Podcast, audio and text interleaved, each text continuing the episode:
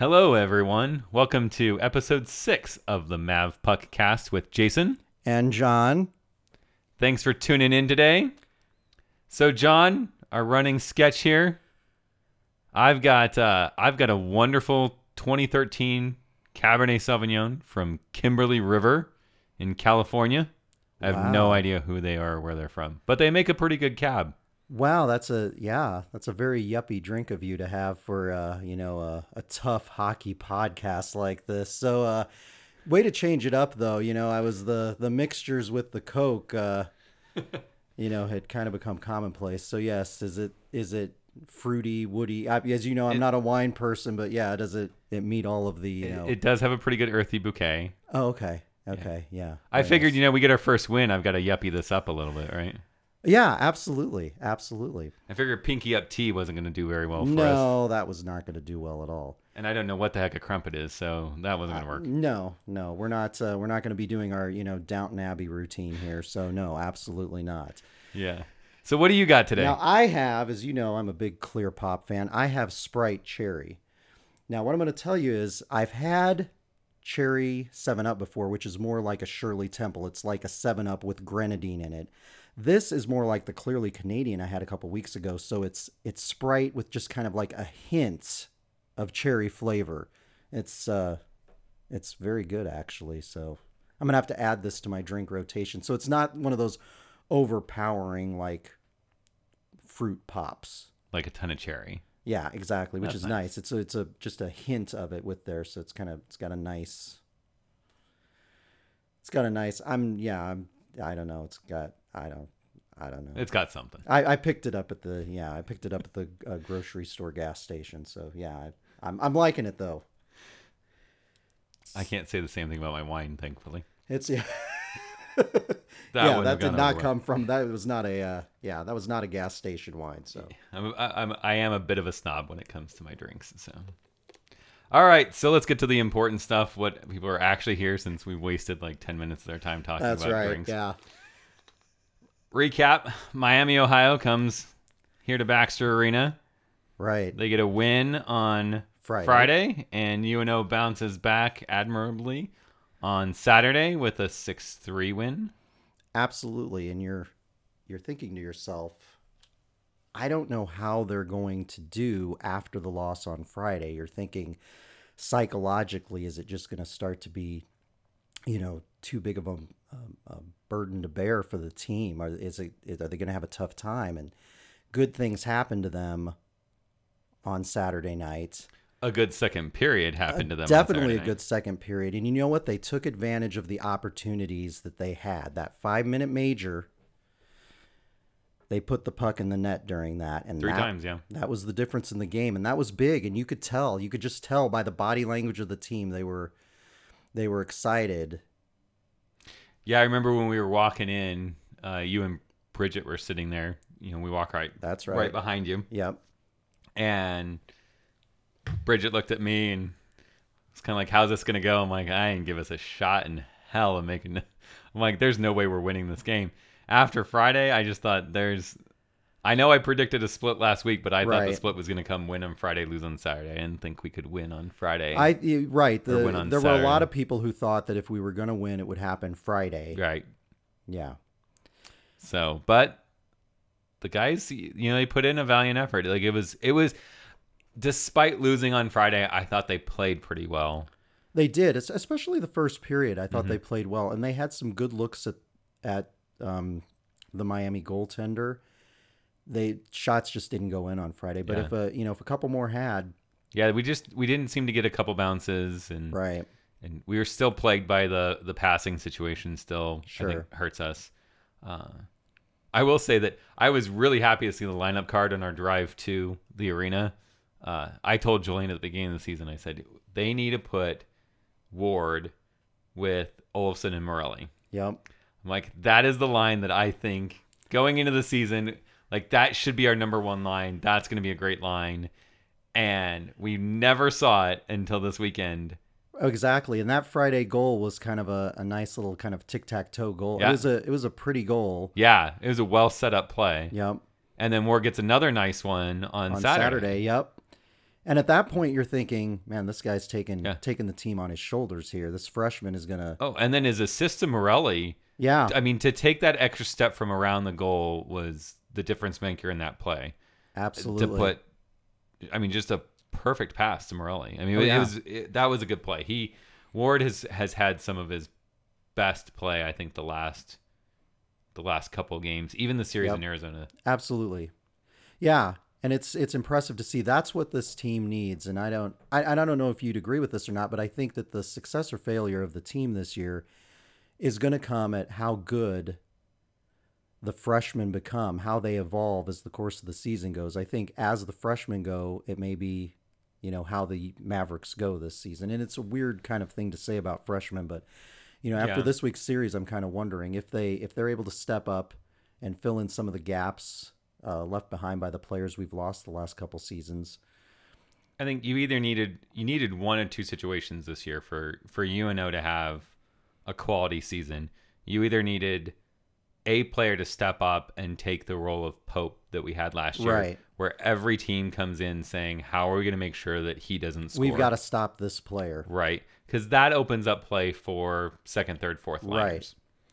Or you have a situation where on any given night, any freshman has a good game, where now you're having to come in as a, as an opposing coach and say, "Who's who's it gonna be tonight?" and what do we do to make sure that it's no one? Yes, Which is hard to do. absolutely.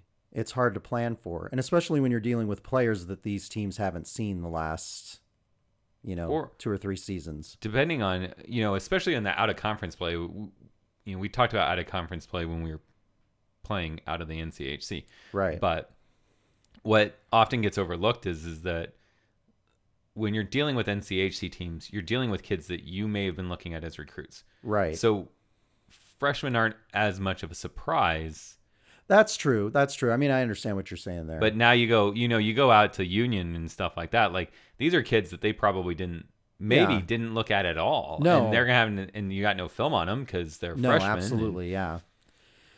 so yeah i mean we'll see how it goes we we do need them to to continue the good play i Yeah. still think that not having tyler uh changes the team i i would It'll i would be- expect that he would help kind of propel the freshmen a little bit It, it'll be interesting to see because obviously we saw him, uh, you know, in the exhibition against uh, the Canadian school, but it will be very interesting to see how they do with him against, you know, real NCAA competition and how he Right. does against that because a number of guys looked good in the exhibition. I think he'll be good. Obviously, I don't want to put that kind of pressure on him like he's got to come in and be the guy, but he'll add he'll definitely add another dimension Right. with these guys and he'll be another player that could potentially be a goal scorer for us and that would be huge. and surprisingly we got our win on saturday without Timu Polkonen. That's And- that's right. I would say the the rumors and the situation that led to him having to leave on Friday would garner that he's not going to be back for a while. Okay. So And you and you combine that with, you know, Tyler maybe not being back till Christmas or yeah, later. yeah.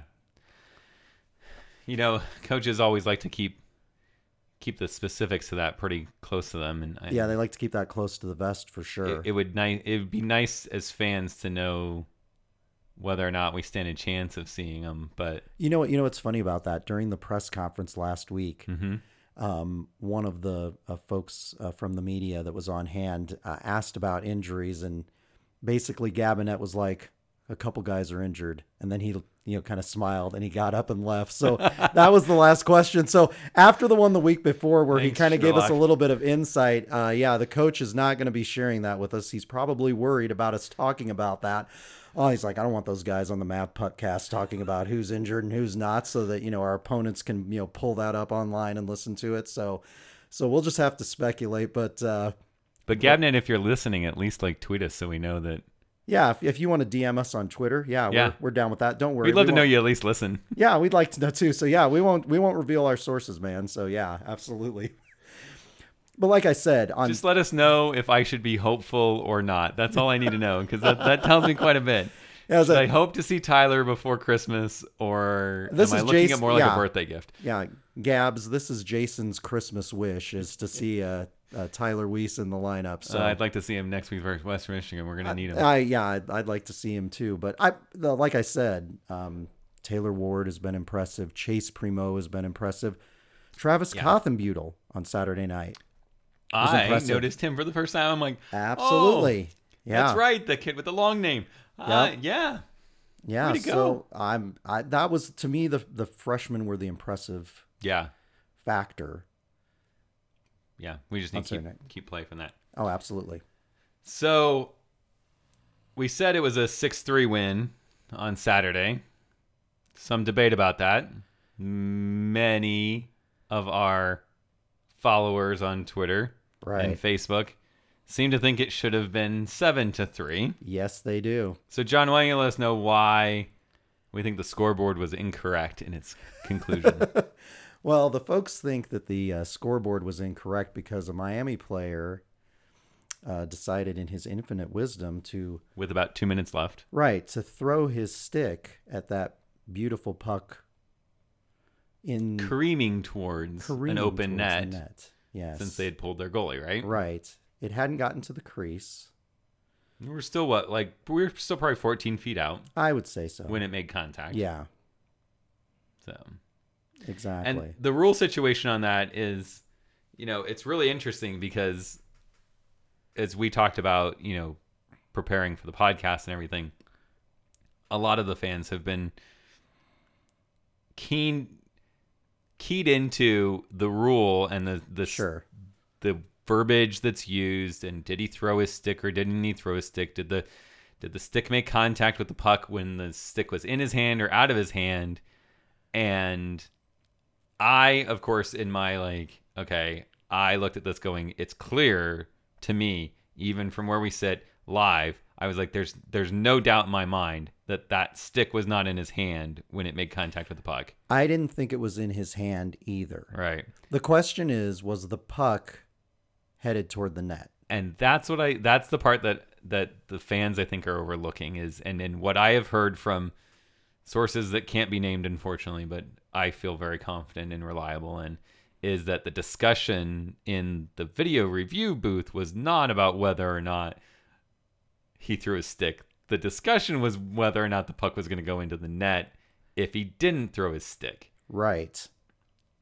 now It's tr- my problem with that is so they come out they come out of the review and essentially what they're saying is is that they felt that if he didn't throw his stick the puck was going to go wide correct. i look at it going okay maybe maybe not when the thing's 14 feet out there's a lot that can happen to that puck when you know you're looking at the end of a third period against college hockey teams there's a lot of junk on that rink There is, from- especially right around the nets. yeah The the ice is going to be rough.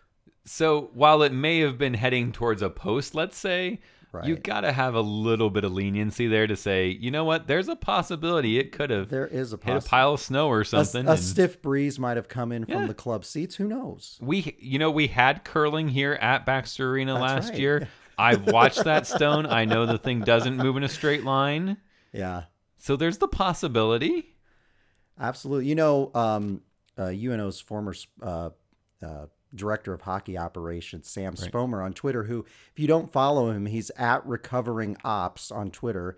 And uh, this season, now that he's not in his director of hockey operations role anymore, he's been uh, kind of breaking down some of the plays and some of the little uh, film clips uh, of the team this season on his Twitter account. And it's really interesting. It's kind of something different than you know the rest of us posting uh, humorous quips and snarky comments and memes on uh, Twitter during the game.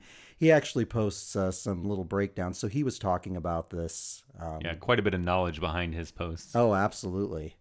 Absolutely. He does a good job. So, yeah, so it was one of those interesting things. Uh, fans are going to be talking about that one for a while. I will say, from our perspective, it was, uh, you know, it was, it was probably good because we were out of streamers uh, to throw from the upper deck. So, yeah, another goal. We would not have been uh, having fun and celebrating uh, that one as well, but it would have been great to see an empty net goal there. We could have stole some of them from the like three rows in front of us because some of ours didn't make it all the way down to the yeah, yours. Yeah, yours. Uh, you know, yeah, yours made it to the lower part of the upper deck. So Yeah. yeah, that was a. There were a couple of misfires think- there. I think we're done buying our streamers at like the dollar store because they're apparently not wound tight enough. Oh, okay. Oh, you got to get the premium. We we might have to upgrade our uh, streamer. I'm trying to remember. I think Bridget's been getting hers at Walmart. So Oh, yeah. I'm not a big Walmart fan. Uh, We'll find somewhere. Okay. Well, yeah. You do it. So, podcast dynamics. You and I working fairly well together. What about team dynamics? yeah. Let's talk about team dynamics. I think the dynamics is what's leading to a lot of our issues. I think that the guys are still struggling to find some chemistry, and that's why our passes Right. are off. I think that it was very interesting to hear for for those that don't know, maybe the kind of the, the backstory to this. Friday after the loss, the rumors are, I guess, I don't know that I've heard anything officially confirmed or anything, Okay. or if anyone even would confirm something like this. That's All right. quite possible is that Coach Gabinet did not go into the locker room after the end of the game. He basically just walked straight by right into the press conference and said, "We're just going to do this," Right. and left the players to their own. Devices. Yeah. So it's interesting because, especially with you know the number of freshmen that we have Right. and the number of seniors that we have, you know, the vast majority of our team are, are the two ends of the spectrums there, right? Yeah, it's it's the it's the guys who've been around for this is these are the fourth season Mhm. and the brand new guys. Yeah. You know, to to see that to let them basically say, "Look, this is your team. If you want to do this, you're going to need to do this. I'm not I can't I'm a coach. Like I can't do this for you. I can't bring you through That's this." That's the big thing. Gabinet cannot baby these guys. No. you know he can't he can't coddle them along. They've they've got to they've got to figure this out for themselves. I mean, I I I have the utmost confidence that the coaches are telling them the things that they need to hear. right. The question is, are they doing the things that they need to be doing? I mean, that's that's the you know that's kind of the crux of the situation. And you can't force them to do it. No, I mean, you can tell them you need to do this. You want to win, this is how you win. But yeah, it's up. ultimately ul- it comes down to I can't just make you do it. No, it's ultimately up to them whether they're going to do it or not. And I, you know, like I've said many times, I'm glad I don't have my livelihood in the hands of, you know, teens and early 20 somethings because Right. I think it, I would have even less hair and more gray hair than I do now. So, The stress. yeah, absolutely. Yeah, the stress lines would be even greater around my eyes and in my forehead. So, yeah. So Yeah. on- So- yeah, on the sub, yeah, so yeah, I think he was sending a message to the team. You could tell that the players they they they don't show a lot of uh, footage online of the post game presser, but Right. um, you could tell that uh, when they uh, Taylor Ward was talking, he just he seemed really down. I mean he he had the only goal on Friday night, and you could tell he he wanted to win. You know, Right. But like Gabinet said, there's a lot of things that just haven't been working. It's not just one thing. So Lots to work on. oh, absolutely. They got their first win. yes. Hopefully, the guys realize, and I'm sure that Gabinet will be preaching this just from our experience with him. I, I'm fairly confident say he will be. Um, one win does not make a season. It does not. You still have a ton of work to do. exactly.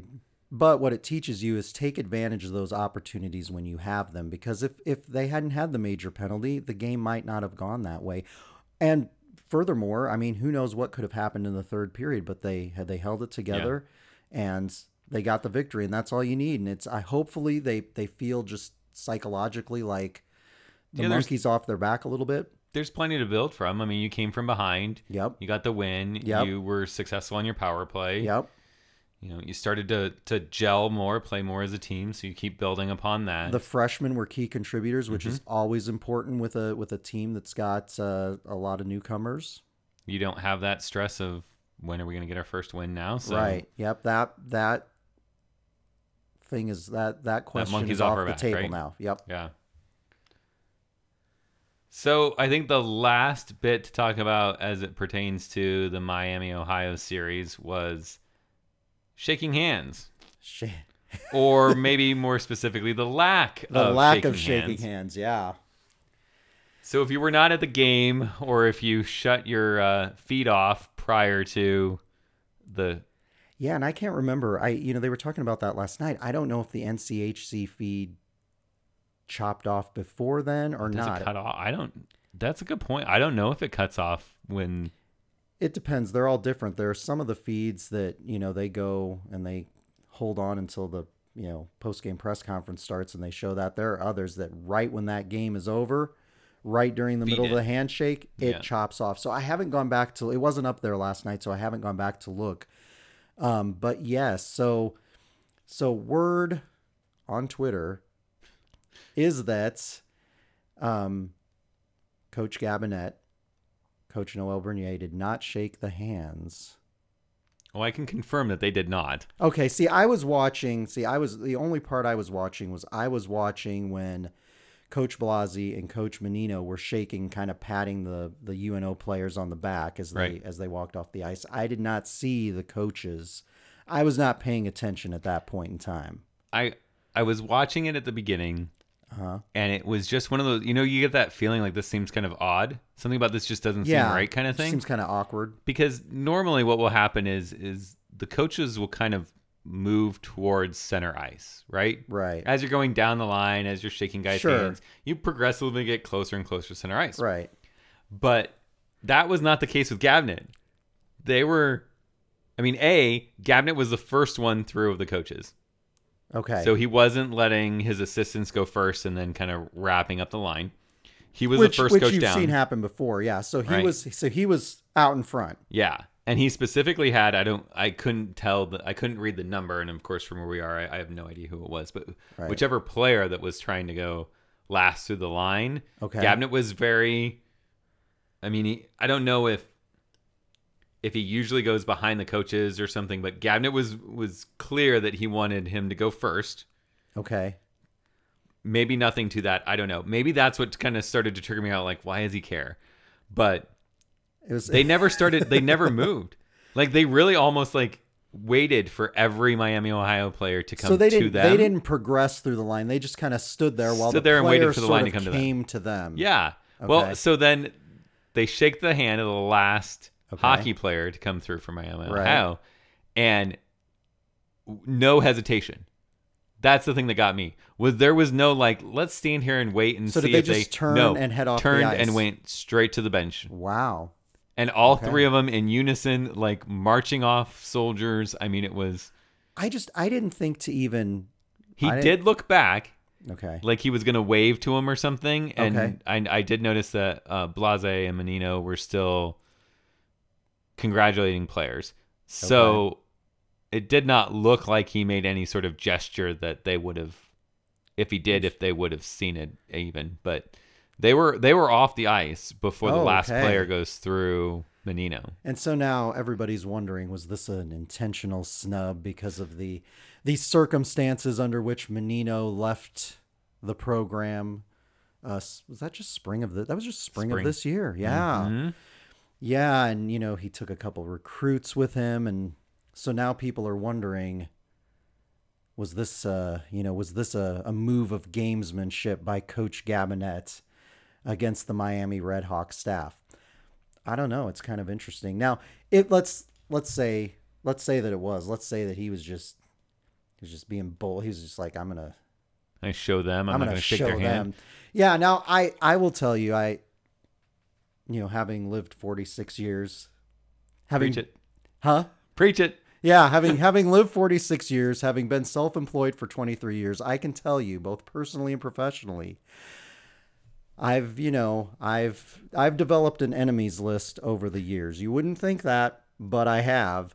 And I can tell you there have been many kind of social settings, not a hockey game, mind you, but social settings, public settings like this where I've had to kind of bite my tongue and put that, you know, painful smile on my face and, you know, shake the hand of somebody who just, you know, irritated the hell out of me. So I probably would have just, since we're in the conference together, I probably would have just gone ahead and been the bigger man and shook the hand of Menino and Blasi. But, you know, I don't know.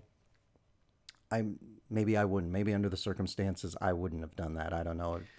Yeah, the hard part is you don't know exactly what led up to it. Right. I will say from my point of view, as a hockey player and in all Right. the years of me playing hockey, I will say Sure. that there are guys I know that I'm, you know, have a, a genuine friendship w- with Right. that have, I would say, done, you know, dirty plays and stuff like that while we've been on, you know, separate teams or something. Correct. And it's like I can almost get past it in the course of a game, right? right. But there's some guys that just I consider just to be, you know, assholes. They just really the get ring. understand. Believe me, I completely agree. and like all of a sudden, like I can't get over it. Doesn't Okay. matter. Like I just can't get over that on the ice, It's just and I don't know what it is. It's just in your craw. You're like, yeah, Why is it that if it happens in a rink, I can just like slough it off, you know, brush it off my shoulder, but if it happens outside the rink, suddenly I'm like vindictive and I don't know, a bit of an I asshole don't, myself. I don't know. Yeah, I don't know. I don't know. It's a it's a rough game, so It is. It's it's kind of understandable. But yeah, I you know, we talk about the the backstory to that is, you know, there's a lot of rumors, and, and I don't particularly like to to peddle too much in rumors, but there was a article, and I have been scouring trying to find it. So if anyone does find it, tweet it to me.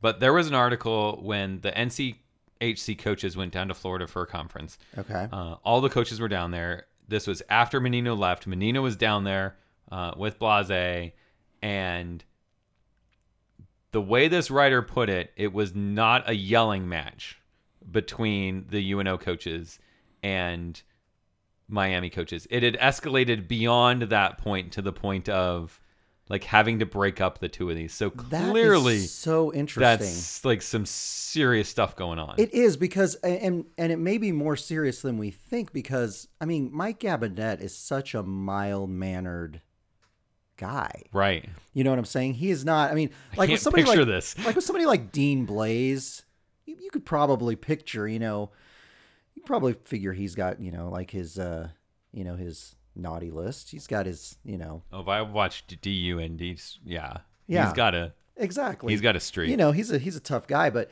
Gabinet just seems so.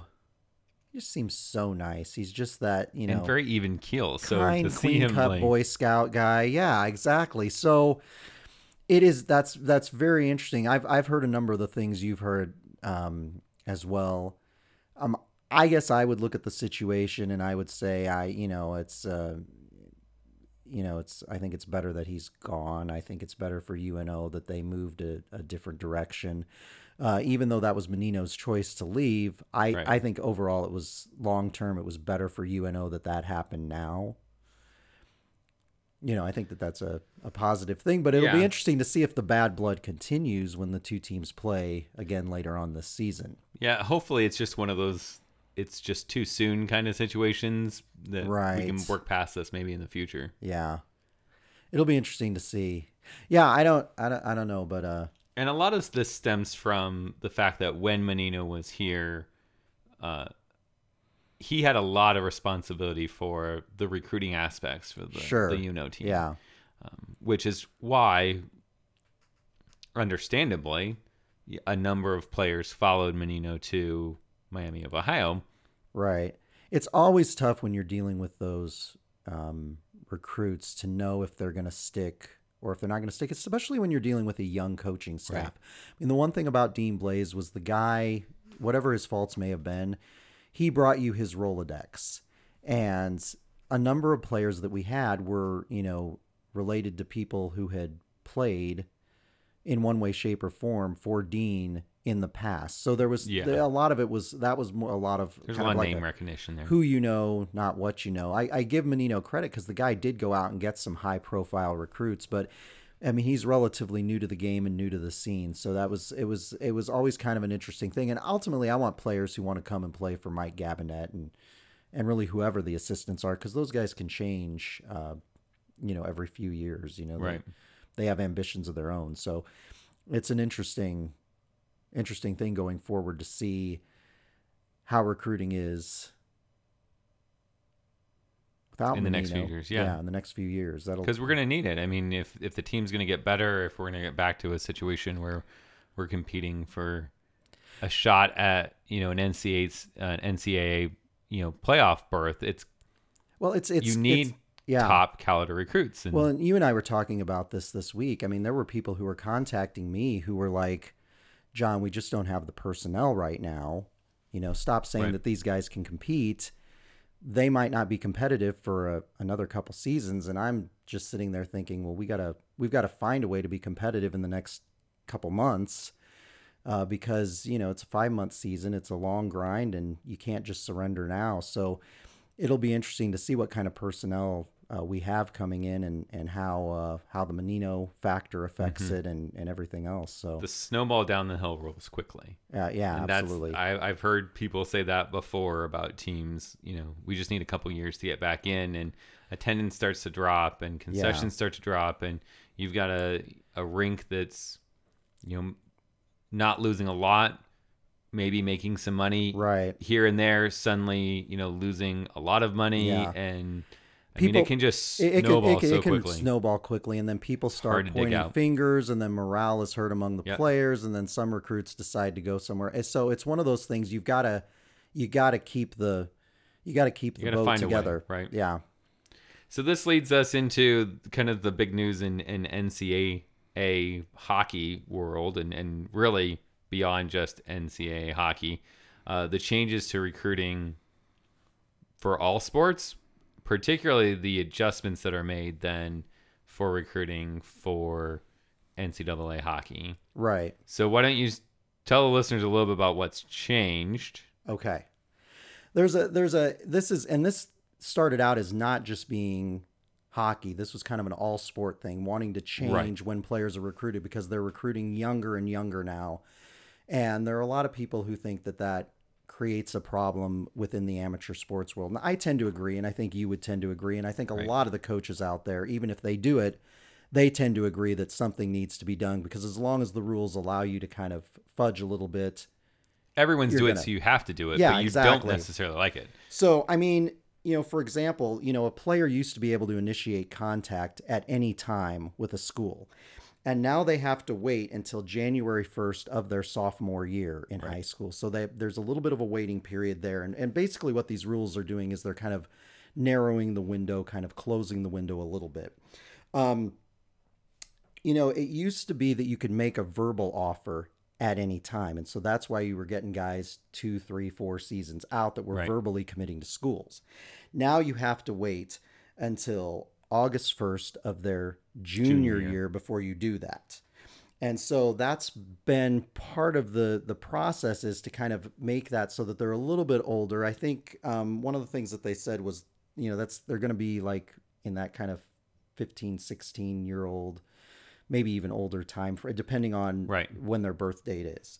So you've got that going on, and and so then some of the other stuff like, you know, the the you know off campus contact. It used to be June fifteenth of their sophomore year. Now it's August 1st of their junior year. So they're kind of trying to close that window, wait till guys are a little bit older. Because what was happening in college hockey was that teams would go out and they would get verbal commitments from players.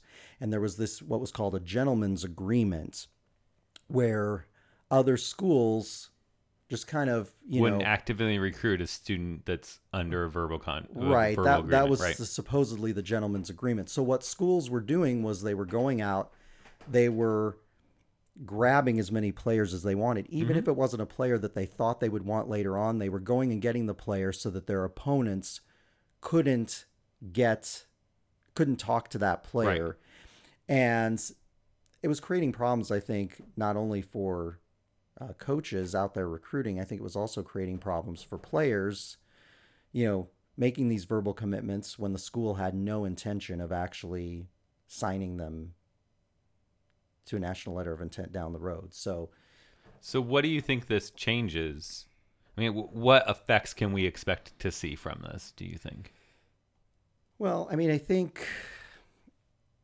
ultimately there's still going to be a feeding frenzy for recruits. I think maybe the player and the uh, will be a little bit more mature.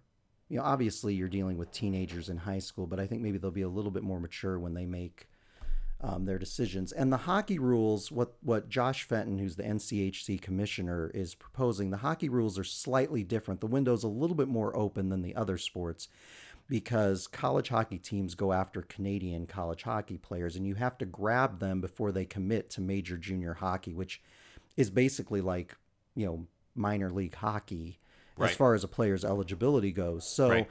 um, Josh Fenton has been part of a committee that's that's pushing for this, and they say you know it's it, it may not be the the perfect solution, but at least it it means that the player's a little bit older and it narrows the amount of time between getting verbal commitments from players and actually uh, uh, and and the point when they sign a national letter of intent. And we've we've kind of seen this with UNO over the years where you get a, a verbal commitment from a guy who's not coming for a couple of seasons and by the time it's you know the time to sign your national letter of intent the player has you know moved on or UNO's moved on to or something multiple else. teams. Yeah. Yeah, so as a fan, from a fan perspective, it's kind of hard to follow um, whether some of these recruits, you know, you get kind of high on a recruit and you'll follow them in juniors, and then by the time it rolls around for whatever reason, they may end up going with another team, or we may end up moving on. So it kind of it narrows that window, so it's a little bit closer to when they're actually going to be signing with the program. I'm interested to see how this affects like USHL because what has happened in the past is a lot of these kids that would become portfolio cases for schools where they'd they'd get a, a verbal offer, they'd hold them, no one else talks to them, Right. they end up deciding they're going to go to you know UNO, but Right. UNO goes, hey, um, yeah, we don't need you anymore, or you're welcome to come, but there's no scholarship. You're welcome Right. to come, but if you look at our roster, you're probably not going to get any playing time. Yeah, And then they elect to go USHL for a year because they can still play USHL and Right. maintain eligibility. And that's where you see, particularly some of these schools where they have a large exodus of seniors, or you get uh, sophomores and juniors that decide, you know, they're they're good yeah, enough for the NHL and make a jump.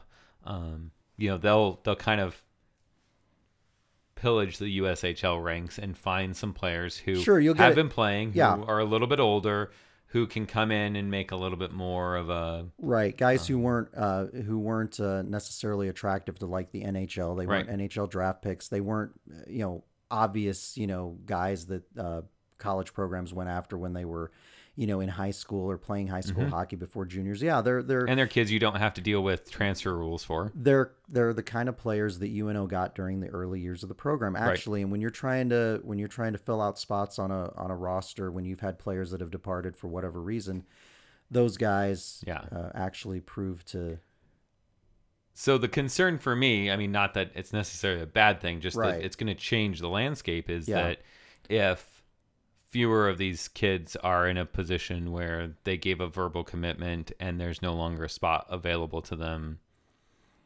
at the university that they committed to, you know, what is that? Does it change anything? Because quite possibly it may not change. It may not that much, You're right. but- It may not change a lot, but it definitely. I think just it's and because they didn't put a quota on anything. That was the one thing that No. kind of surprised me is is when I was reading through it is there's no quota on the number of verbal commitments. It's just we're changing the date at which you can do it. So yeah, you're relying on the student to be a little bit smarter about what they're doing and and be able be capable of knowing a little bit more about the university they're verbally committing to.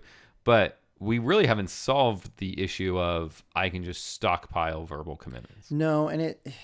I think it tries to center it around the the sophomore, junior, and kind of senior year, all of the the different facets of recruiting. So I guess it, it kind of staves off a little bit of the you know just going younger and younger with the players, but it may I mean it may or may not solve.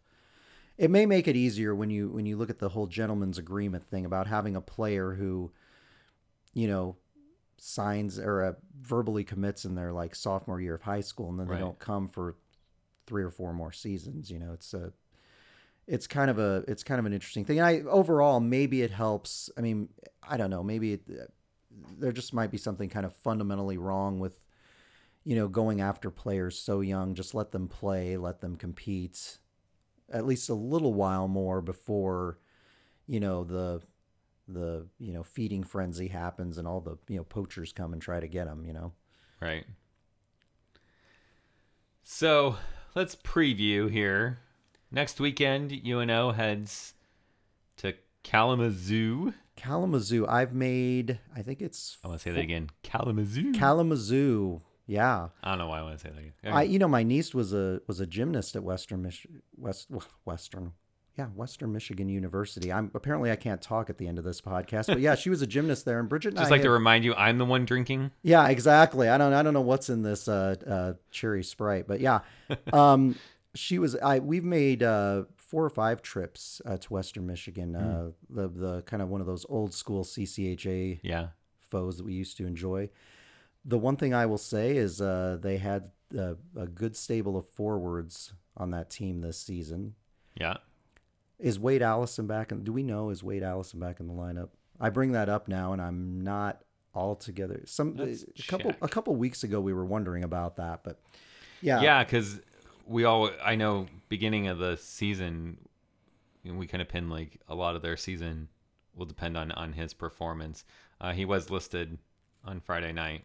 I'll tell you, Andy Murray has done a great job with the Western Michigan program, and and one of the reasons I've been interested in the last few years, um, well, I, I guess I should say a few years ago, uh, former Mav Rob Facca, who uh, had a, a tenure with Northern Michigan and Western Michigan um, in college hockey as an assistant, uh, going out there recruiting. Uh, uh, was with that program, and so they're a program that I've uh, I've always followed closely, and uh, and so I'll be interested to see how we do when we uh, roll into Kalamazoo this upcoming weekend. I mean, we had a good weekend this weekend, so you know maybe it's time for a little bit of optimism.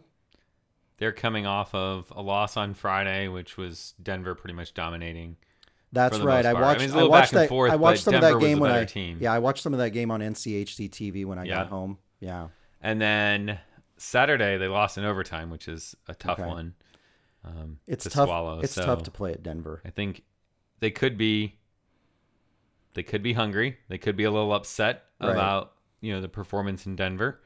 Uh, They want to get back on track in conference play. yeah, they play a different style. Yep. something that in the past UNO teams have had a little bit of a struggle to to kind of get away from Right. the physicality and the close knit play that that Western Michigan tries to play to. I worry a little bit, I would say, about our ability to pass the puck, and that's kind of the key to break down Western Michigan. That's one of the Right. things that Denver does very, very well. Is eh, for as long as I can remember, you know, watching Denver. Denver's always been a, a team that's pretty good at Puck handling and controlling the puck, Puck. in their offensive yeah, zone. and the passing. I Absolutely. mean, passing's always been tape to tape, and Yep.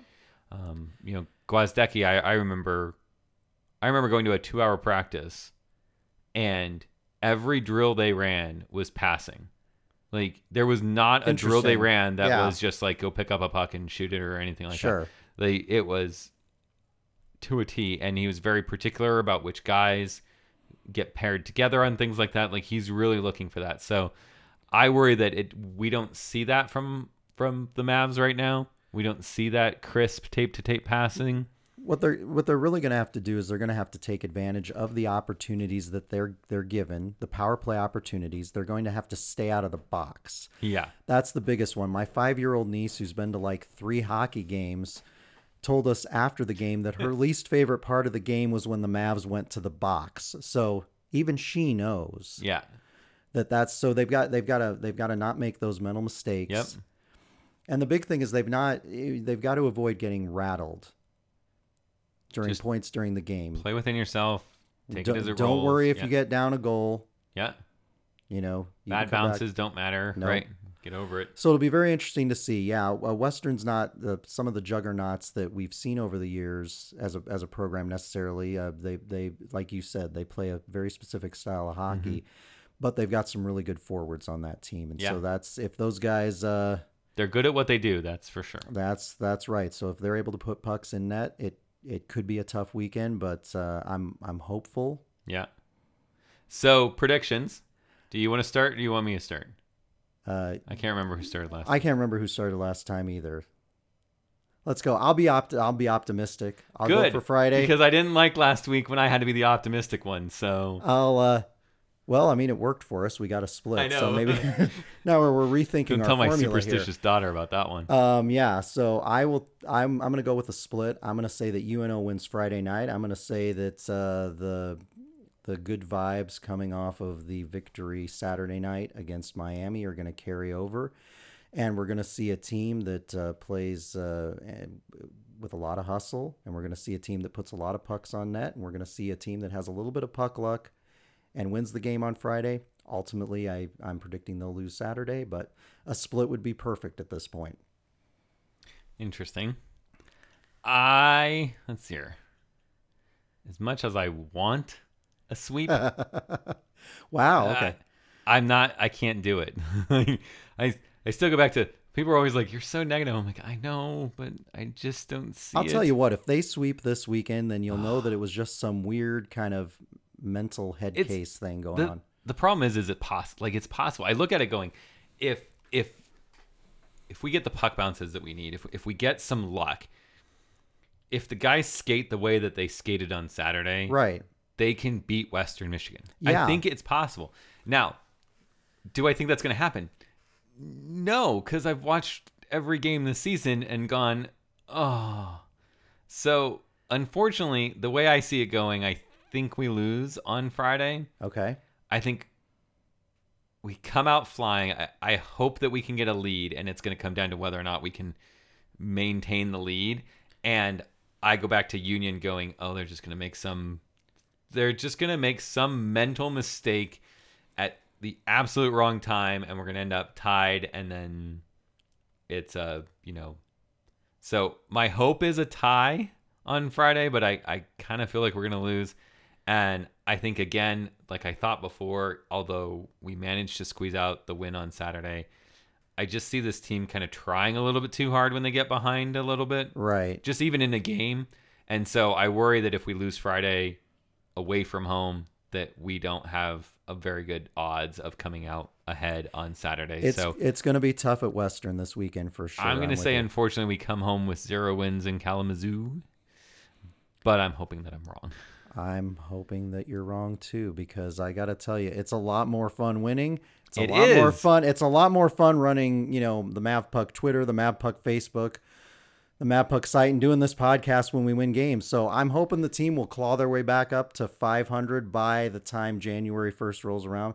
But we're just going to have to see what happens. So, Could be in a really good situation at 500 going into NCHC play. Uh, boy, that would be fantastic Wouldn't going it? into that. That's that's it, it. Anything is possible. So. You never know. Well, guys, thanks again for joining us for another episode of the MavPuck Cast. Be sure to follow us on Facebook and Twitter. You can find links to all of our social channels at mavpuck.com. You can also find links to all of the back episodes of this podcast. And we'll put the links in the description too. That's right. That's great. So, in the meantime, Omaha, stay classy.